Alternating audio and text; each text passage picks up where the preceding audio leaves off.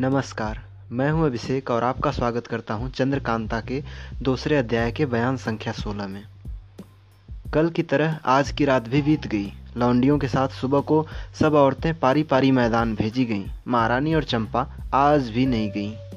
चंपा ने महारानी से पूछा, आप जब से इन लोगों के हाथ फंसी हैं, कुछ भोजन किया या नहीं?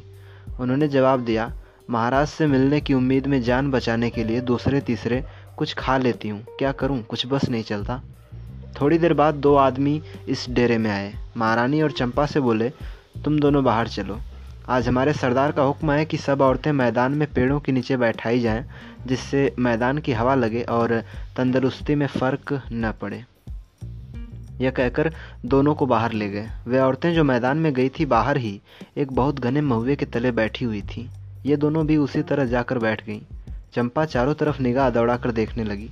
दोपहर दिन चढ़ाया होगा।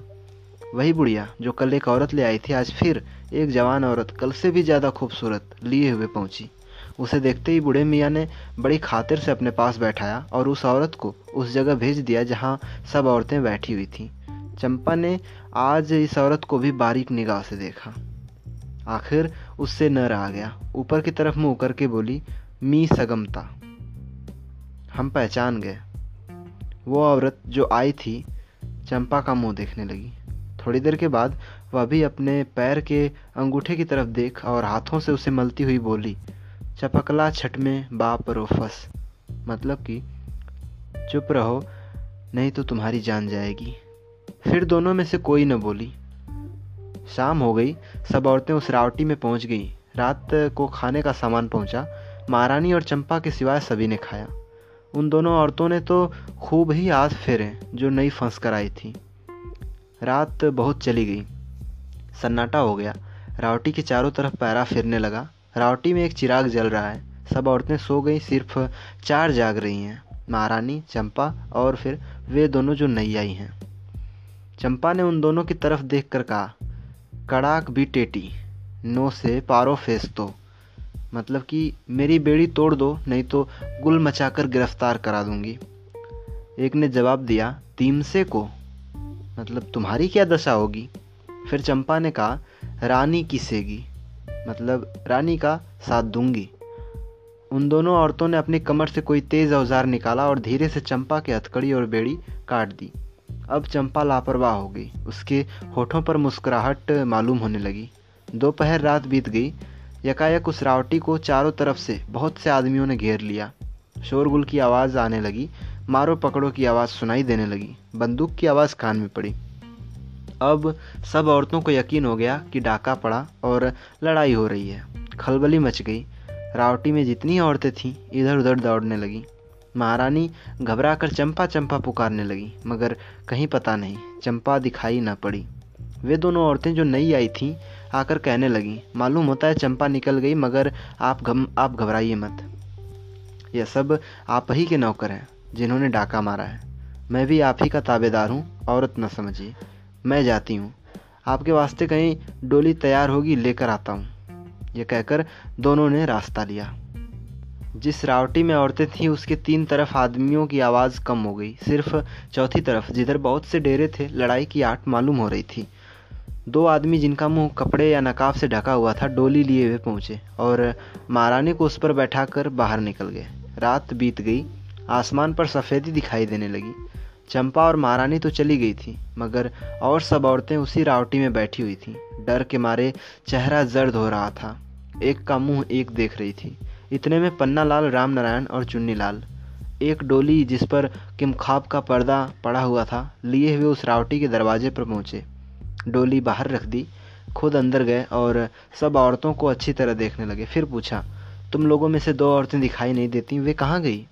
सब औरतें डरी हुई थीं, किसी के मुँह से आवाज़ न निकली। पन्नालाल ने फिर कहा, तुम लोग डरो मत, हम लोग डाकू नहीं हैं। तुम ही लोगों को छुड़ाने के लिए इतनी धूमधाम हुई है। बताओ, वे दोनों औरतें कहाँ हैं? अब उन औरतों का जी कुछ ठिकाने हुआ। एक ने कहा, दो नहीं, बल्कि चार औरतें गायब हैं, जिनमें दो औरतों, दो औरतें तो वे हैं, जो कल और परसों फंस के आई थी। वे दोनों तो एक औरत को यह कहकर चली गई कि आप डरिए मत, हम लोग आपके ताबेदार हैं, डोली लेकर आते हैं तो आपको ले चलते हैं। इसके बाद डोली आई जिस पर चढ़ के वो चली गई, और चौथी, वो तो सबके पहले ही निकल गई थी। पन्नालाल के तो होश उड़ गए। राम नारायण और चुन्नी लाल के मुँह की तरफ़ देखने लगे। राम नारायण ने कहा, ठीक है, हम दोनों महारानी को ढांढस देकर तुम्हारी खोज में डोली लेने चले गए। जफील बजाकर तुमसे मुलाकात की और डोली लेकर चले आ रहे हैं। मगर दूसरा कौन डोली लेकर आया जो महारानी को लेकर चला गया?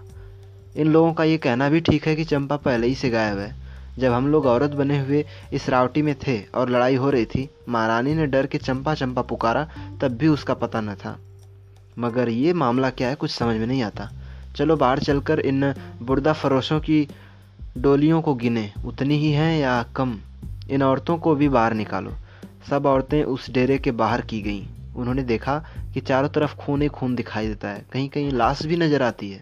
काफिले का बूढ़ा सरदार और उसका खूबसूरत लड़का जंजीरों से जकड़े एक पेड़ के नीचे बैठे हुए हैं। दस आदमी नंगी तलवारें लिए उनकी निगहबानी कर रहे हैं और सैकड़ों आदमी हाथ पैर बंधे दूसरे पेड़ों के नीचे बैठाए हुए हैं। रावटियाँ और डेरे सब उजड़ पड़े हैं। पन्नालाल, रामनारायण और चुन्नीलाल उस जगह गए जहाँ बहुत सी डोलियाँ थीं। रामनारायण ने पन्नालाल से कहा, देखो, ये सोलह डोलियाँ हैं। हमने पहले सत्रह गिनी थी। इससे मालूम होता है कि इन्हीं में की वह डोली थी जिसमें महारानी गई हैं। मगर उनको लेकर कौन गया? चुन्नीलाल, जाओ तुम दीवान साहब को यहाँ बुला लाओ। उस तरफ़ बैठे हैं जहाँ फौज खड़ी है। दीवान साहब को लिए हुए चुन्नीलाल आए। पन्नालाल ने उनसे कहा, देखिए, हम लोगों की चार दिन की मेहनत बिल्कुल ख़राब गई। विजयगढ़ से तीन मंजिल पर इन लोगों का डेरा था। इस बूढ़े सरदार को हम लोगों ने औरतों की लालच देकर रोका कि कहीं आगे न चला जाए और आपको खबर कर दी। आप भी पूरे सामान से आए, इतना खून खराबा हुआ, मगर महारानी और चंपा हाथ न आई। भला चंपा तो बदमाशी करके निकल गई। उसने कहा कि हमारी बेड़ी काट दो, नहीं तो हम सब बेद खोल देंगे कि मर दो, धोखा देने आए हो, पकड़े जाओगे।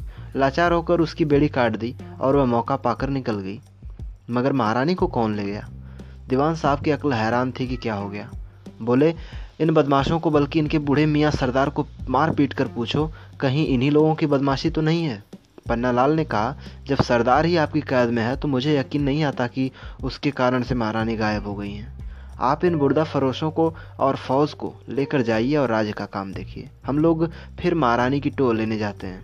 इसका तो बेड़ा ही उठाया है। दीवान साहब बुर्दा फरोशों, कैदियों को मैं उनके माल असबाब के साथ लेकर चुनारगढ़ की तरफ़ रवाना हुए। पन्नालाल, रामनारायण और चुन्नीलाल महारानी की खोज में चले। रास्ते में, आपस में यूँ बातें करने लगे। पन्नालाल, देखो आजकल चुनारगढ़ राज्य की क्या दुर्दशा हो रही है। महाराज उधर फंसे, महारानी का पता नहीं, पता लगा, मगर फिर भी कोई उस्ताद हम लोगों को उल्लू बनाकर उन्हें ले ही गया। रामनारायण ने कहा, भाई बड़ी मेहनत की थी, मगर कुछ न हुआ। किस मुश्किल से इन लोगों का पता पाया कैसी कैसी तरकीबों से दो दिन तक इसी जंगल में रोक कर कहीं जाने न दिया। दौड़ दौड़ कर चुनारगढ़ से सेना सहित दीवान साहब को लाए। लड़े, भिड़े, अपनी तरफ़ के कई आदमी भी मरे, मगर मिला क्या? वही हार और शर्मिंदगी। चुनीलाल ने कहा, हम तो बड़े खुश थे कि चंपा भी हाथ आएगी, मगर वह तो और आफत निकली। कैसा हम लोगों को पहचाना और बेबस करके धमाका के अपनी बेड़ी कटवा ही ली? बड़ी चालाक है। कहीं उसी का तो ये फसाद नहीं है? पन्नालाल ने कहा, नहीं जी, अकेली चंपा डोली में बैठा के महारानी को नहीं ले जा सकती। रामनारायण ने कहा, हम तीनों को महारानी की खोज में भेजने के बाद अहमद और नाजिम को साथ लेकर पंडित बद्रीनाथ महाराज को कैद से छुड़ाने गए हैं। देखें, वह क्या जस लगा कर आते हैं। पन्नालाल बोले, भला हम लोगों का मुँह भी तो हो कि चुनारगढ़ जाकर उनका हाल सुने? और क्या जस लगा कर आते हैं इसको देखें? अगर महारानी न मिली तो कौन मुँह लेकर चुनारगढ़ जाएँगे? रामनारायण ने कहा, बस मालूम हो गया कि आज जो शख्स महारानी को इस फुर्ती से चुरा ले गया, वह हम लोगों का ठीक उस्ताद ही है। अब तो इसी जंगल में खेती करो, लड़के बाले लेकर आ बसो। महारानी का मिलना मुश्किल है। पन्नालाल ने कहा, वाह, अरे तेरा हौसला। क्या पिनिक के अवतार हुए हैं?